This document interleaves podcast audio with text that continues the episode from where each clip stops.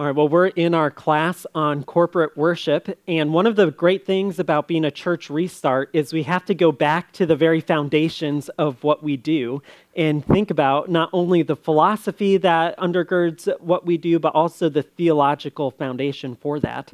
And uh, that's what we've been doing in this class. So we've worked from very basic concepts of like what is the gospel and what is the hope that we have as Christians, um, all, all the way to this new identity as a royal priesthood and as the family of God. Last week, we wrapped up our considerations of children in their involvement in worship. And today, we're going to consider the, the incorporation of men and women into corporate worship. Um, so I know that this is a really debated issue this idea of men and women in, in roles in the home and church in society. And it's it's becoming i think a, another big thing to talk about in our baptist world. Um, i know that that Twitter is not real life, but it is in a way because you see these uh, influential people in our world talking about these things in that public way and stirring up conversation. Uh, so, so even yesterday there were some. There's this huge like explosion of things on on social media about men and women in the church, and so I think we've got to work hard to think carefully about these things, and. Um, the way that I want to present it is going to be, a, I, I think, acceptable and biblical, but also reframing it just a little bit from the, the common categories that we have. So, as we look at the discussion of the role of men and women in the church and home and in the public, it's really a complex debate and discussion that's been going on for a long time. And there, there are a lot of factors that go into this. But in the end, in our world and in the Christian world, there are really two groups at different ends of the spectrum. That one group is labeled egalitarian and the other group is labeled complementarian. And, and it seems like those are the controlling groups in the discussion of all things related to gender and life in the home and church in public. And so on the one side, you have a, I, I forget their exact title, but it's like uh, some, some, you know, Council of Biblical Egalitarians or something like that. And then on the other side, you have the Council for Biblical Manhood and Womanhood. And, and you get these two opposing groups that start to go back and forth. And, and I don't know that these categories are helpful categories for us to operate in. Um, and I, I know that in our world, in conservative Christianity, this label of complementarian is the one that is really tied into. Though, though I think this, what, what that does is it creates an identity politic way of going about this that obscures more than it reveals. And so this, this complicates matters because labels of egalitarian or complementarian fail to accurately reflect the undergirding commitments that either of these groups have. And the reality is, it's really varied within it. Uh, so, you could talk to someone who identifies as an egalitarian who's arrived at their position because they really like the kind of political, cultural feminist movement and want to destroy any category of gender in, in any difference between men and women and they, they perhaps deny the, the authority and the inspiration of Scripture, and that gets all wrapped up in what it means to be an egalitarian. But then you might have someone else who identifies as an egalitarian that is committed to the authority and inspiration of the scriptures and, and says that we've arrived at our position that, that women can be pastors or, or whatever that egalitarian bent might be based on careful exegetical work in the text and using hermeneutical principles that are generally sound. And, and they get categorized with these egalitarians as well, even though that person who affirms female pastors would have way more in common with a complementarian who doesn't affirm female pastors because they hold to that underwriting belief in the authority and inspiration of the Bible. And so these categories are not helpful. They, they put like every all the eggs in one basket on either side and there's no distinction that we can make and then what happens is there are individuals on either side who are trying to navigate a way forward biblically and faithfully, and they can't ever communicate with someone on the other side because they're automatically ejected from their world. Uh, so I, the things that I'm about to say, I think if the if the larger, you know, like complementarian group heard it, it it's not going to be very accepted because it starts to use language outside of the camp. So I'll just say that out there, though I, I think it's more helpful. Um, in addition to the concealment of motivation or underlying commitments, I found that these labels don't even communicate what's meant by the position. So, on the other side, on the complementarian side, for instance, there's a division between broad and narrow complementarians, with broad cl- complementarians making broad application of, of their perspective, not just to the home or to the church, but to all of society. And narrow complementarians apply, you know, certain principles narrowly just to the, the home or something like that. But even that language is super confusing because if you hear that someone's broad in their perspective, you might think, oh, they're more, you know, open to other opinions. Well, in this case, that's the opposite. In this case, narrow complementarians, or sometimes referred to as soft complementarians, are perhaps more open to other perspectives. So, so the, the terms used to categorize people, I think, are just really not helpful. A final concern with framing the gender debate in terms of egalitarian versus complementarian is that both groups enter the debate in terms of looking at men and women in a power dynamic everything's talked about in terms of a, a, power relationship, which is the which is ironically the exact thing that conservatives are pushing against in the look at racial conversations and, and why this idea of Marxism and critical race theory are so clearly rejected by, by the group that would also identify as complementarians. But I think that schema is then imported on men and women, and the whole dynamic is who has authority roles and who has power in a relationship. But I don't think that's the way that the Bible talks about these things. In fact, I think looking at relationships in that way fails to deal with what Jesus talks about authority and power, where he says not to exercise authority as the Gentiles do, and he provides a new way forward. And so we get into, because we look at it clear, just plainly in terms of power dynamics, we start using terms like leadership and authority when Jesus really threw those terms out the window and used terms of sacrifice. Um, so I know that there's this reframing of it, you know, leadership in particular, to be modified with servant, so servant leadership. But the way that Jesus talks about it is that it's slave mode of being, it's full sacrifice. And when we start to talk about leadership in this way, I think we mirror the apostles who were vying for authority in the kingdom more than Jesus who, who turned that on its head. So, for those reasons, I think that we need to set aside these identity politics of complementarian on the one side or egalitarian on the other side. And I think one representation of a, a really good attempt at that is a little book by a lady named Michelle Lee-Barnewall called Neither Complementarian Nor Egalitarian. And if, if this is something that really interests you, um, first of all, I would just say if this is the thing that really gets your your motor running, is that the, the right phrase? Or it really drives you, this is what the itch you're always scratching.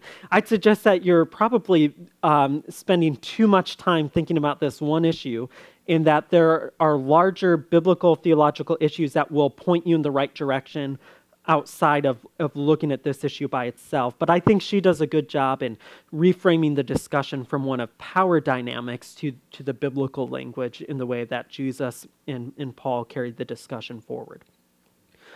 So that's, that's the way we're going to approach it. Um, I, I have here listed eight points that I think are helpful for framing this study uh, by a, a, couple, Andreas and Margaret Kostenberger. This is the guy that I'm studying with at Midwestern. And, and I think generally what they have to say is helpful, though they're operating within this complementarian versus egalitarian framework in, in um, are often talking in terms of role instead of manner, where I want to talk about the manner in which men operate and the manner in which women operate rather than the roles to which they are assigned. I think that's the more biblical language. However, I'm drawing on them for these eight points because I think they at least introduce ideas that are helpful for us as we go here. And any anything that I would quibble with, I have in a footnote there. Uh, so you can, I guess, pursue that if you're really interested in. Men and women, number one, are created in God's image to be partners on mission for God. Scripture consistently reveals a pattern of male leadership in the home and church. Women are complementary partners, confidants, and advisors. And there, I, I just note that this, I, this language of men consistently being in a pattern of leadership, I, I want to say yes, but Jesus redefines it. And I think when we hear that word leadership, we are thinking in our modern day culture, business executive sort of terms. And, and that's not how I want you to hear leadership. I want you to hear leadership in Jesus' way of talking about leadership. So, if when I say men being a, a leader in your home, if that looks like to you that um, it just means that you're setting the agenda for the day and telling your wife what to do, that's not the kind of leadership Jesus modeled for us. His was one of sacrifice and service. And, and what's interesting is that Jesus more effectively accomplishes the setting of an agenda through just straight up self giving instead of commanding. And, and over and over again, you see Jesus changing the entire group dynamic through what we would say is really strong leadership, but it doesn't evidence itself through CEO kind of leadership. Uh, so if you think of Jesus with the disciples, this example in John 13, when they're all together, in, in how does Jesus set the whole conversation? Well, he does it through an act of sacrifice in, in demonstrating what service looks like. And then that goes on to color everything else that happens that night, including the institution of the Lord's Supper and everything else. So I, I want to say we should not abandon the language of leadership, but we need to redefine it in, in Jesus' way of talking about leadership. And that's really hard because as soon as we hear leader, um, we start to think of all the bestseller books that are that face you when you walk into Barnes and Noble that talk about how to be the most dynamic person ever and, and how to get people to do what you want them to do. Number two, application of the biblical teaching on this topic is sometimes complex and involves the process of understanding understanding the text through identifying the intended meaning of the author for the original recipients, identifying the specificity of the teaching in the original context, establishing a universal or timeless principle if possible, and determining a specific contemporary application in light of four components cultural, personal, circumstantial, and ethical. And, and the point of all that to say is it's complicated applying the Bible is complicated, and we often do it inconsistently when we grab just a snippet of a verse and ignore everything else around it.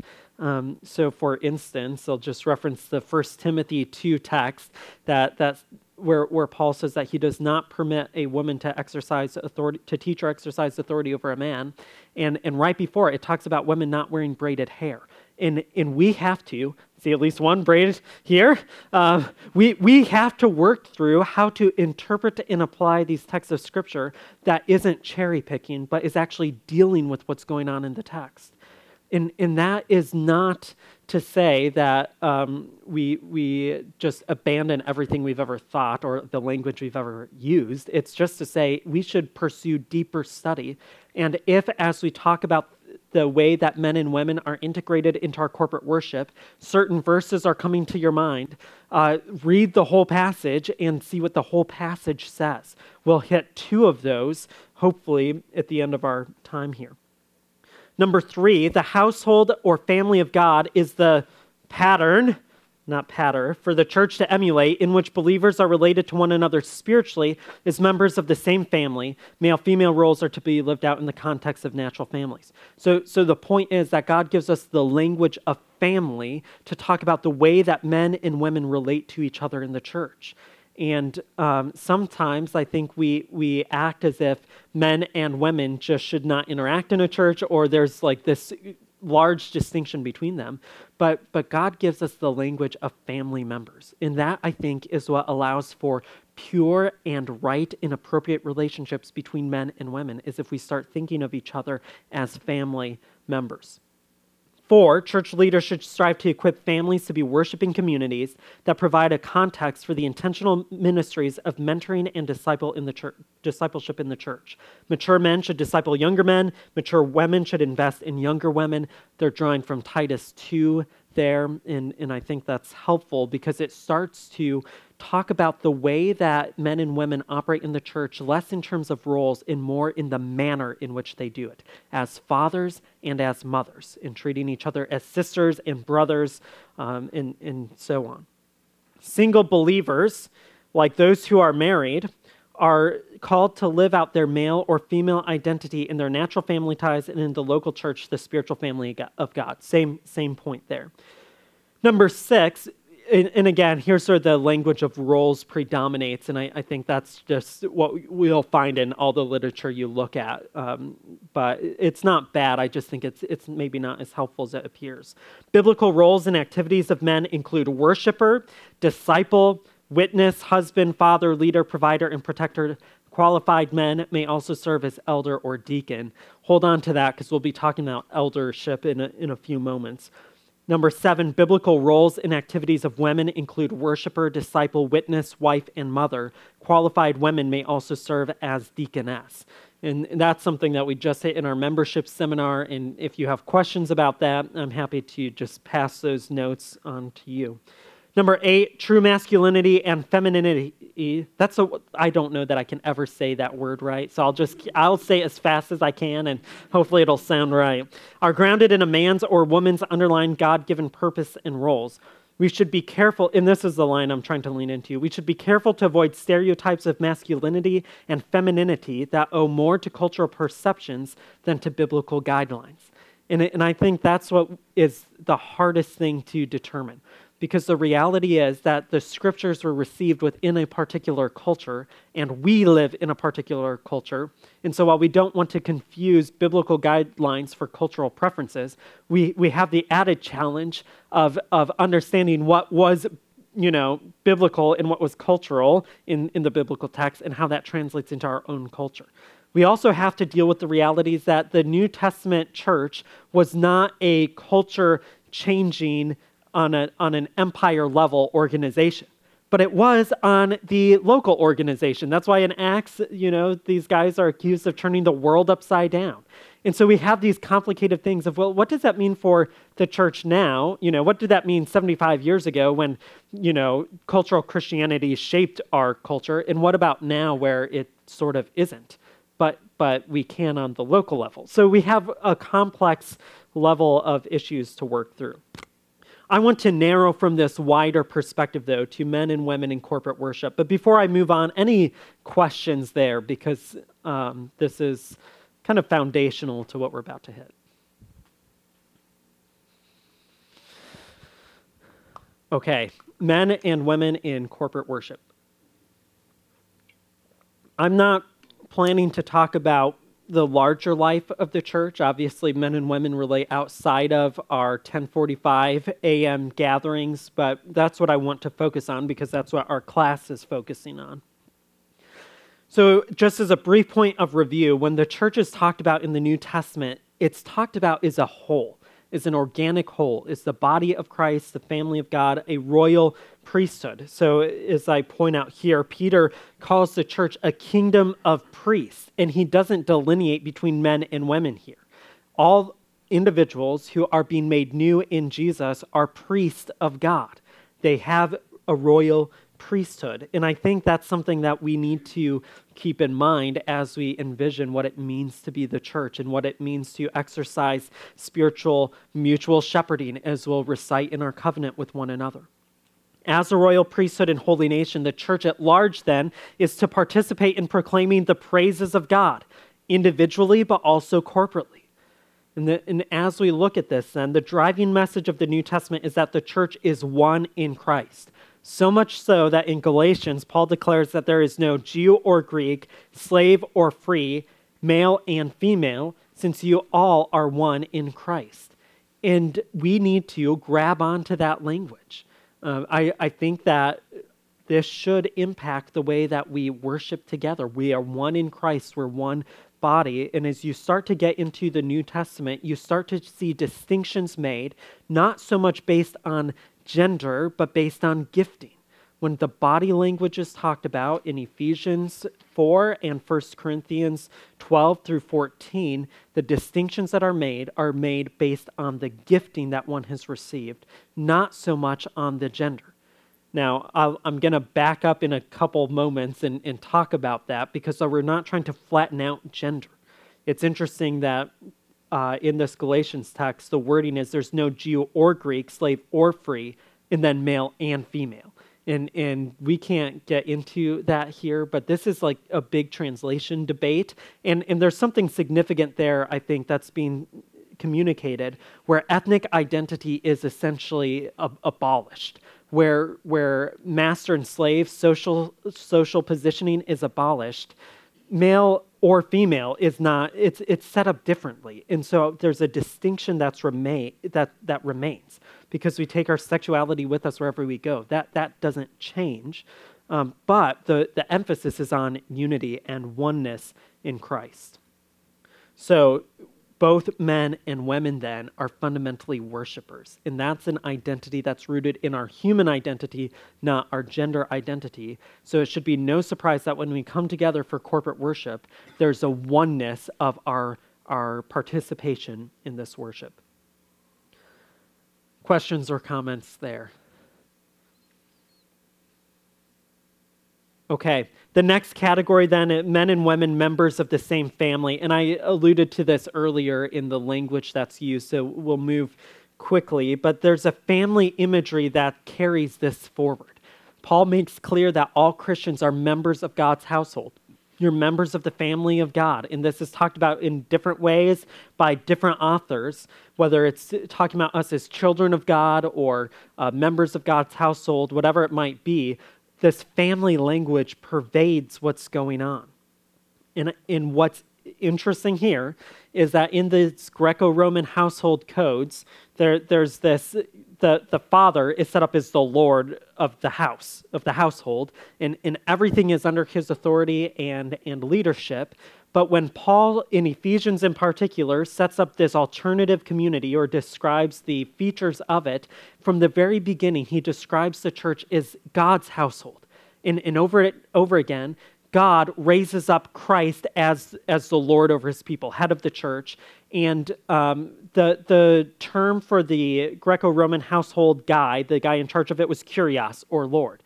Well, when you get into the instructions for families, it, it reframes it to um, wives submit to your husband as to the Lord, not to the Lord Jesus, not to the Greco Roman Lord construct of the household. Children, obey your parents in the Lord.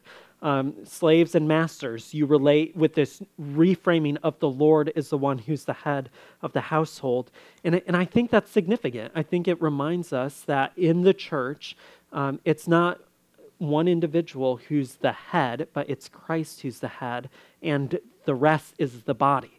And, and we all function together as part of that body. Though, of course, different body parts have different functions. In, in the body parts, though, once again, are identified in terms of gifting, not in, not in terms of gender. All right, I, I want to then, um, noting the unity is the fundamental uh, starting point. We also must note that men and women are delightfully different. Men and women are different. Even though we're united as one in Christ, we recognize that unity is really not true unity apart from diversity. It, it, so, so if there's simple uniformity, that's sort of like the cheap, shadowy version of unity unity comes about most fully and thickly when there's diversity and, and when there's distinction. And for a church to have unified corporate worship, we don't get there by flattening everybody out on gifting or gender or anything else, but by emphasizing and leaning into the differences and distinctions. So, um, as we think about that, I, we, we have a complicated thing to talk about because it's really hard to talk about gender outside of cultural influences. The expression of gender outside of culture is really, really challenging to nail down. I, I don't know how we nail this down, and, and I don't know that we'll ever have an answer. Because as we look, even in like my short lifetime, the expression of gender has changed pretty radically. Um, I went to this Christian high school, and, and, we were boys were not allowed to wear pink clothes because that was not a true expression of masculinity. Well, I, you know, we we tried to buck that a little bit by wearing a pink tie every once in a while or something. Well, if I if I wore a pink shirt or a floral shirt, I just don't think there's any question that I'm trying to, you know, diminish masculinity or something. So that's what I mean when the expression of gender is really challenging to nail down. That's a really small way, but it's also been um, formed just by the by economics and industry and everything else. In an agrarian society, men and women are both working hard on the farm. Well, when when the primary way of income is now like going to the office every day, there's a distinction there, and you've got to figure out what how how do we do this? And there are different ideas and approaches there. And so I, I want us to be cautious against uh, creating strict black and white. This is what it means to be masculine, and this is what it means to be feminine. This, again, is where I think the language of family and family roles is much more helpful, and in it creates a manner of being rather than a role or responsibility given in connection to gender. So I, I think that talking about doing something in a fatherly way, I, I don't know how to put that in bullet points and say what it means to operate in a fatherly way. But there's something about us that, that responds to that and says, I, I know what that means. Um, same, a motherly way, or, or as a child, or, or as a brother, or as a sister. It's, it's hard to articulate precisely what that means, but, but it's a direction or orientation that I think we all pick up on. And I think this is where we can say we, we need the Spirit of the Lord to guide us. And, and we have the examples of individuals in the Bible who are talked about in these terms, and that's what we need to lean into. So we shouldn't ignore language like in Romans 16, where um, Paul is commending his fellow workers, and he talks about this guy named Rufus and Rufus's mother, who's also been a mother to me. What, what does that mean? Well, I can imagine what that means, but, but we don't have a, a strict articulation of it. Um, but I think if we start to talk about it in that way, we start to realize that there's a greater need for integration of men and women uh, rather than a like separation of men and women. So I want to give one illustration of how far afield the framework of role rather than manner really is. Okay? So if we consider gender only in terms of roles in places where men can serve in the church and women can serve in the church, one of them that comes up often is nursery and children's church. And uh, very often we say things like, well, women should be doing nursery and teaching children's church and, and working with the kids. Um, it's almost inconceivable that you would have a, a man teaching the four year olds Bible class. Well, as complementarian as that might sound, it's, it's not. And it's actually, I think, more controlled by a politically liberal framework that doesn't care about fatherhood and actually works to diminish fatherhood and keep fathers out of the lives of kids. And I think that's problematic. But if we start doing these um, role assignments, I think uh, most conservative churches put uh, children's ministry under the feminine uh, role assignment. In, in men, you have other more important things to do. And all that does is perpetuate our larger godless liberal culture ap- approach to children and fatherhood and motherhood. And, and that's where I think we need to recover the family language because we need to talk about fathers and men, relate, whether they're married or single, relating to children in the church in a fatherly way. And, and that means that whenever we have children's church started, that's not going to be something that's handed off to the ladies as if it's something that's unimportant or that only you know a woman can do there needs to be fatherly influence there and that, that's one example that i was thinking of recently that i think goes against the grain where, where it would get assigned it is like a feminine category and, and it's not masculine to be involved in children's ministry? Well, the exact opposite is, well, it's not the opposite. Both are needed. Both fathers, spiritual fathers, and mothers are needed, which then pushes the emphasis onto manner in which it is done rather than the role that's taken on. Um, does, does this make sense? Okay, and I think we could start to identify a bunch of other areas that, that this is the case. And I think we need to um, try to reevaluate some of these things. So, whether it's as important as children's ministry or something as simple as ushering, um, there, we don't just need men ushering because we need ushers who usher in a fatherly and motherly way, in, in a brotherly and sisterly way.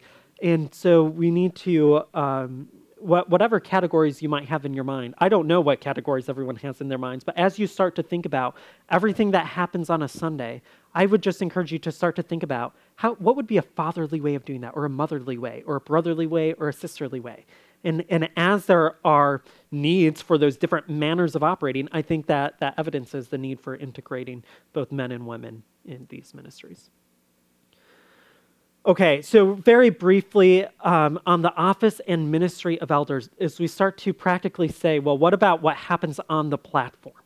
Our, our general um, approach is that, that women are encouraged and welcome to participate in, in any of those platform ministries that non elder men are, are encouraged to.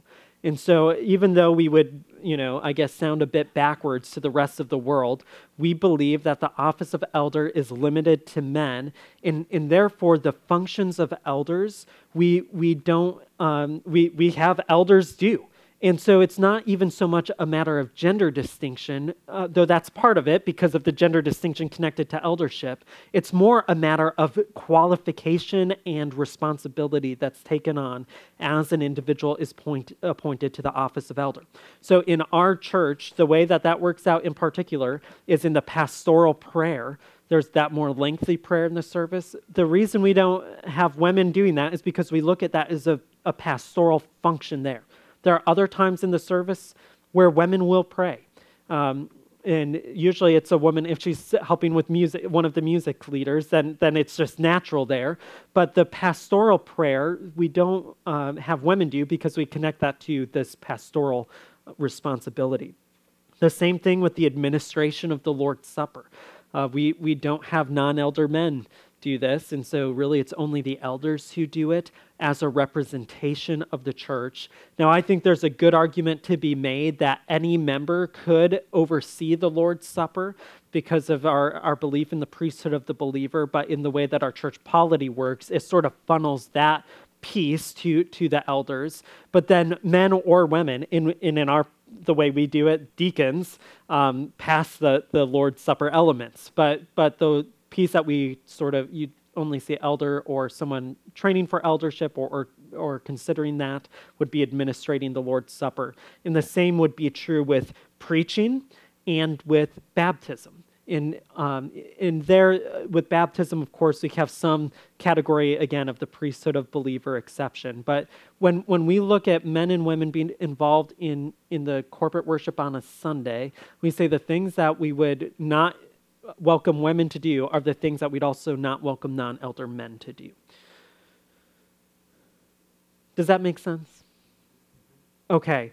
So I know for some, um, this is that that pushes your experience a little bit in in what happens, whether it's through scripture, women reading scripture, or praying during a service, or being the lead singer, or or passing the elements in, or something like that. Uh, I know it pushes the categories a little bit, but it's it's not a move toward liberalism. I, we think it's just a move towards breaking out of that the two power dynamic ways of looking at things and trying to uh, be as faithful as we can to the scriptures. We're not suggesting that churches that do otherwise are in sin or something like that, um, especially those of you who are coming from Eden, where we came from. You'll notice some of these obvious differences, and, and we're not suggesting that they're wrong or or um, you know uh, being problematic. We, as we're taking shape as a church, we're just seeing a, a little bit of a distinction there. So I want to, in our last three minutes, just answer one objection that might be raised here, and that is you know, some might object, doesn't Paul instruct that women should remain silent in the churches? Why, why then would you encourage women to read scripture or pray or, or anything like that? And what I've commented on already is that we have to take these verses not in a cherry picking sort of way, but in a holistic way, understanding exactly what is going on there. And, and the the really hard part is some of these texts come from some of the most debated and complex parts of the Bible. Um, this 1 Corinthians 11 and 14 text is challenging because in 1 Corinthians 11, Paul seems to encourage women to pray and prophesy as long as they do so in an appropriate way. But then later in the text in chapter 14, he, he says, you know, women don't speak. You need to remain silent. Well, well, what's going on there? Well, we have to take 1 Corinthians as a whole. In knowing that this is such a divided, schismatic sort of church, it wouldn't be surprising if Paul is talking to one group of women who are, are causing problems, and perhaps a wealthy elite women who might be causing problems, just as the wealthy elites were with the Lord's Supper. Whatever the case, is there, there are a, a whatever we come out with in interpreting 11 and 14, we have to say these two, Paul's not contradicting himself. Um, so he has a category for women to be able to pray and prophesy in a formal, recognized way in front of the assembly. And also, he can say, at least a group of women re- remain silent in the church. Well, I have an idea of what that means, but we don't have time to get into it or what was going on there. But we have to take those things in stride. In, in addition, we have to look beyond those verses to the larger uh, New Testament writing. So, one example that I think is helpful to point out is that in Romans 16:1, Paul commends Phoebe, who's carrying this letter to the Roman church. And, and the common practice was for the letter carrier to read that letter and then to explain it to the church. And, and as I was studying this, I was thinking maybe I am becoming a little bit too like wishy-washy on this. So I looked up a sermon of like the complementarian guy to make sure I'm not getting too edgy here or something. There's this guy Jim Hamilton who's professor at Southern Seminary on the council for the Council of Biblical Manhood and Womanhood, as a pastor at a church. And I listened to his sermon on this text, and he noted that he was surprised to look at these practice and to see that Phoebe like read this letter to the church and explained it. And um, he noted that even though he was surprised at this, that this is what happened. And so he just has to imagine that she did it in a way that didn't violate any of Paul's commands to women. And I think that's what we have to say because he's, he's commending this and he orchestrated this. So we have to pair the, the instructions of the apostles with the practices of the apostles and try to reconcile the two. And, and I think as we look at the practice of the apostles, it helps us frame the way in which the instructions are to be applied. So I, I draw on Jim Hamilton here just because there's no one on planet Earth who doubts that he's a conservative individual. And, and uh, just to show, it's not me making this up or, or me, like, you know, going bonkers reading a bunch of liberals or something. I think this is just what happens as we start to deal with these texts and try to navigate the culture that we're in. And um, what, whatever that is going to look like, we, we want to uh, be connecting our practice to the scriptures. I know that there's a lot more that can be said there, and no doubt down the road we'll do a Bible class on this topic. But as it relates to corporate worship, we just want to emphasize that we want to pursue integration into the worship service and um, pursue biblical faithfulness as we go. Let me pray, and if you want to talk afterwards, as always, I'm really happy to do that. Father, thank you for your word. We just recognize that we need humility and grace, that we don't know everything that is going on in these texts, but that we want to worship you and to to live out obediently before you in our corporate worship. Give us wisdom and discernment as we do so, so that you would be glorified, that your name would be praised, and this church would be strengthened. In Christ we pray.